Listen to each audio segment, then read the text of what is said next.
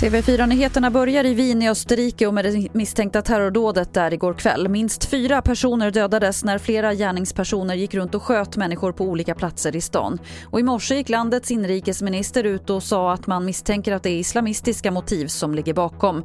Polisen söker fortfarande efter en eller flera gärningsmän.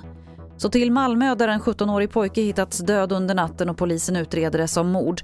Han ska ha hittats utomhus med stick eller skärskador och fördes till sjukhus men hans liv gick inte att rädda. Ingen misstänkt har gripits.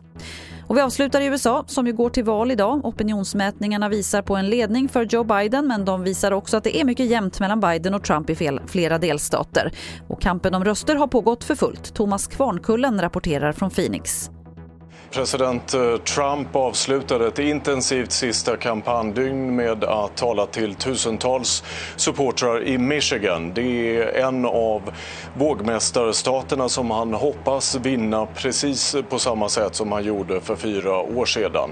Och spänningen stiger nu verkligen här i USA när de som inte redan har förtidsröstat snart kommer att ta sig till vallokalerna. Och följ gärna TV4s specialsändning om valet i USA som pågår just nu på TV4 och på tv4.se. Jag heter Lotta Wall.